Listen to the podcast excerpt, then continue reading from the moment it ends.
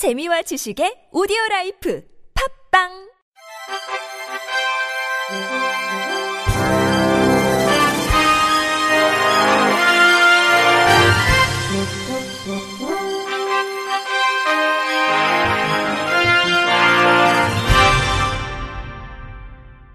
청취자 여러분 안녕하십니까? 9월 11일 화요일 KBS 뉴스입니다. 우리 동작 장애인 자립생활센터는 지난 8일부터 9일까지 양일간 서울 동작구 우리 동작 장애인 자립생활센터에서 제3회 중증장애인의 건강 증진을 위한 우리둘이 쇼다운 대회를 개최했다고 밝혔습니다. 이번 대회에는 남자부 24명, 여자부 9명 등 전국에서 33명의 시각장애인 선수들이 참가했습니다. 대회 결과 남자부에서는 서울의 김준형 선수가 여자부에서는 부산의 임순옥 선수가 우승했습니다. 아울러 남자부 2위는 인천의 이규일 선수, 3위는 서울의 장희석 선수, 여자부 2위는 대구의 정화영 선수, 3위는 인천의 박은희 선수가 각각 차지했습니다. 본 대회를 주최한 우리동작 장애인 자립생활센터 강윤택 소장은 급하게 준비하느라 미흡한 점이 많은 대회임에도 전국에서 많은 선수들이 참가해줘 감사하다며 앞으로도 우리 동작은 우리나라 쇼다운이 더욱 활성화되고 우리 선수들의 기량이 발전할 수 있도록 최선을 다하겠다고 말했습니다. 서울시는 28년간 240권의 도서 녹음으로 시각장애인에게 독서의 즐거움을 선물한 81살 김정숙 씨가 복지상 대상을 수상했다고 밝혔습니다. 김 씨는 한국시각장애인복지관 자원봉사자로 활동하면서 광화문, 북간도 등 대하 장편 소설을 비롯한 240권의 녹음 도서 제작에 참여했고 문학기행, 길외 인문학 등 시각장애인 문화 행사 프로그램에 길안내 봉사자로도 수년간 힘을 보탰습니다.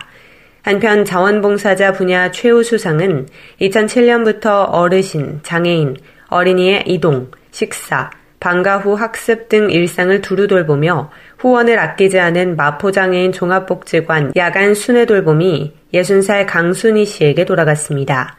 아울러 우수상은 강동구 은퇴자 봉사회 임원으로 지역 내 복지 소외계층 자원봉사에 힘쓴 68살 김진문 씨와 1999년부터 19년 동안 어르신 전문 봉사 활동으로 사회복지 증진에 기여한 금천구 최초의 봉사단체 그루터기가 수상했습니다. 다음 달 장애인 아시안 게임을 앞두고 선수 자격 논란이 일고 있습니다. 시각장애 대표 선수 가운데 일부가 현역 입영 대상자고 또 일부는 운전면허를 따서 차를 몬다는 사실이 확인됐고 문화체육관광부는 이 선수들에게 신체 검사를 다시 받으라고 지시했습니다. 자세한 소식 JTBC 강신후 기자의 목소리로 만나보시죠. 지난해 우즈베키스탄에서 열린 시각장애인 유도 월드컵에서 우리 선수들은 금메달 4개를 땄습니다. 그런데 이중 징병검사에서 2급 판정을 받은 입영 대상자가 있는 것으로 확인됐습니다. 여자 선수 2명은 운전면허증이 있습니다. 다음 달 열리는 장애인 아시안 게임에 출전할 남자 유도 대표 9명 중 4명도 입영 대상자입니다. 여자 대표 6명 가운데 4명이 운전면허증을 가지고 있습니다. 정부로부터 장애 등급을 받은 선수는 4명 뿐입니다. 인터뷰 장애인 유도 국가대표. 네, 신검 받을 적에는 네, 제가 그렇게 눈이 안 좋은지 몰랐거든요. 네. 현재 병역 대상 신검 받을 때는 제가 눈이 그렇게 안 좋은지 몰랐거든요. 인터뷰 장애인 유도 국가대표. 공부는 안 되는데 가끔 지겨워.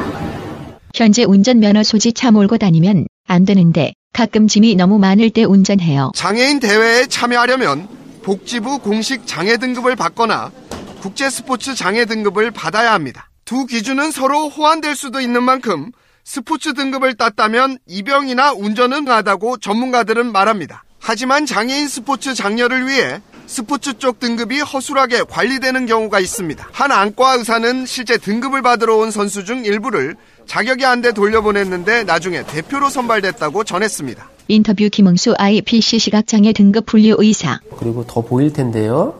대부분은 납득을 하고 아 알겠습니다. 그러고 가요 대부분은. 네. 뭐 하여튼 픽업해서 그분이 돌아다니면서 막 예. 와가지고 저한테 오세요. 네. 그러면 얘 안 된다 된다. 아, 왜 된다고 그랬지? 막 그러고 가시고.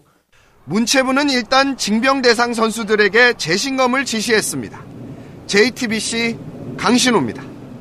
우리 장애인 스포츠 선수들의 성적은 최근 부쩍 좋아졌지만 이들이 성과를 올리는 동안 기회를 빼앗겨 좌절하는 선수들도 있습니다. 그런데 메달을 따면 연금을 주는 대회 폭을 넓히면서 이런 자격 시비가 시작됐다고 하는데요. 관련 소식 JTBC 오효정 기자가 보도합니다. 스케이트 대신 썰매와 휠체어를 타고 빙판을 누빕니다. 이들에게 스포츠는 삶의 새로운 가능성을 이야기할 수 있는 통로였습니다. 하지만 시각장애인 유도는 조금 달랐습니다. 입영 대상자와 운전면허를 가진 선수들이 등장했기 때문입니다. 국가대표 선수 15명 중 장애인 팀에 오기 전 유도를 해왔던 선수는 확인된 것만 13명입니다. 인터뷰 홍순봉 한국시각장애인연합 회장. 원래 선수를 활동을 하고 있던 선수들을 장애인 영역으로 영입시켜서 이, 이 장애인들의 출전 기회가 어, 줄어들고 엘리트 스포츠가 돼버린 종목에서 좌절한 기존 장애인 선수들은 운동을 그만뒀습니다. 인터뷰 전 시각장애인 유도 선수. 아니, 절망감 정도가 아니에요. 걔들 나오면 아예 그냥 무조건 기권 하는 게 맞아요. 절망감 정도가 아니에요. 걔들 나오면 무조건 객관하는 게 맞아요. 장애인 스포츠계에선 이런 현상이 메달을 딴 선수에게 주는 연금 대상이 넓어진 것과 관련이 큰 걸로 봅니다. 기존엔 올림픽 메달만 연금 대상이었는데 정부는 2016년부터 아시안 게임과 세계 선수권도 포함시켰습니다. 이후 시각장애인 유도 국가대표팀이 딴 메달은 급격히 늘었습니다. 비장애인 선수로 활동하다 장애인 선수로 전향한 경우도 이때부터 크게 늘었다고 기존 장애인 선수들은 밝혔습니다. JTBC 오효정입니다. 인천광역시 동부교육지원청은 지난 7일 동부특수교육지원센터에서 시각장애 보조공학기기 2회 학부모 연수를 실시했습니다. 이번 연수는 시각장애 학생 학부모를 대상으로 보조공학기기의 종류와 활용 방안을 안내해 시각장애 학생의 학습과 생활 적응을 보다 효과적으로 지원하고자 진행됐습니다. 이번 연수에서는 화면 확대기를 비롯해 광학 문자 인식기, 음성 출력기, 점자 프린터기 등과 같은 보조공학 기기들의 최신 모델과 사용 방법이 소개됐습니다. 한 학부모는 이런 기기들을 좀 더 일찍 알았다면 자녀에게 더 적합한 기기를 찾아줬을 것 같다며 이번 연수가 매우 큰 도움이 됐다고 소감을 전했습니다.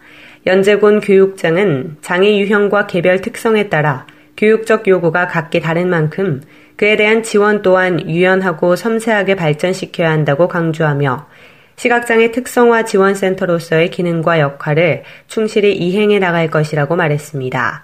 한편 동부특수교육지원센터는 시각장애 특성화 센터로 인천 관내 재학 중인 시각장애 학생의 점자 교육, 개별 상담, 보조공학기기 대여 및 관련 연수 등을 운영하고 있습니다.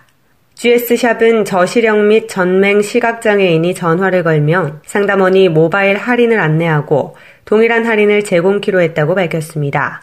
앞으로 GS샵은 모바일 앱 주문 시 적용되는 할인 금액, 상품 쿠폰, 할인권, 행사 카드 즉시 할인 등을 시각장애인에게 알리고 적용하게 되며 이에 따라 시각장애인들도 모바일 구매 시에만 누릴 수 있었던 가격적인 할인과 구매 후 지급되는 적립금을 모두 받을 수 있게 됐습니다. 또 시각장애 고객의 장애인 등록증이 최초 1회 확인되면 그 이후 전화 주문은 모두 시스템상 자동 계산돼 지속적인 할인이 가능합니다. GS샵은 앞으로도 한국시각장애인연합회 등과 협업해 해당 서비스를 더욱 발전시켜 나갈 계획입니다. 최누리 GS샵 CI 사업부 상무는 시각장애인들도 차별 없이 다양한 모바일 할인을 누릴 수 있도록 해당 서비스를 준비했다며 상담원들에 대한 교육 또한 지속적으로 진행해 서비스들을 꾸준히 높이겠다고 말했습니다. 끝으로 날씨입니다. 내일은 전국이 대체로 맑은 날씨를 보이겠습니다. 다만 내일까지 해안과 강원 산지 중심으로 바람이 강하게 불겠으니 시설물 관리에 유의하시기 바랍니다. 내일 아침 최저 기온은 16도에서 22도, 낮 최고 기온은 27도에서 31도가 되겠습니다. 바다의 물결은 서해와 동해 앞바다에서 0.5에서 2m, 남해 앞바다에서 0.5에서 1m로 일겠습니다. 이상으로 9월 11일 화요일 KBS 뉴스를 마칩니다. 지금까지 제작의 류창동, 진행의 조소혜였습니다. 고맙습니다. KBIC.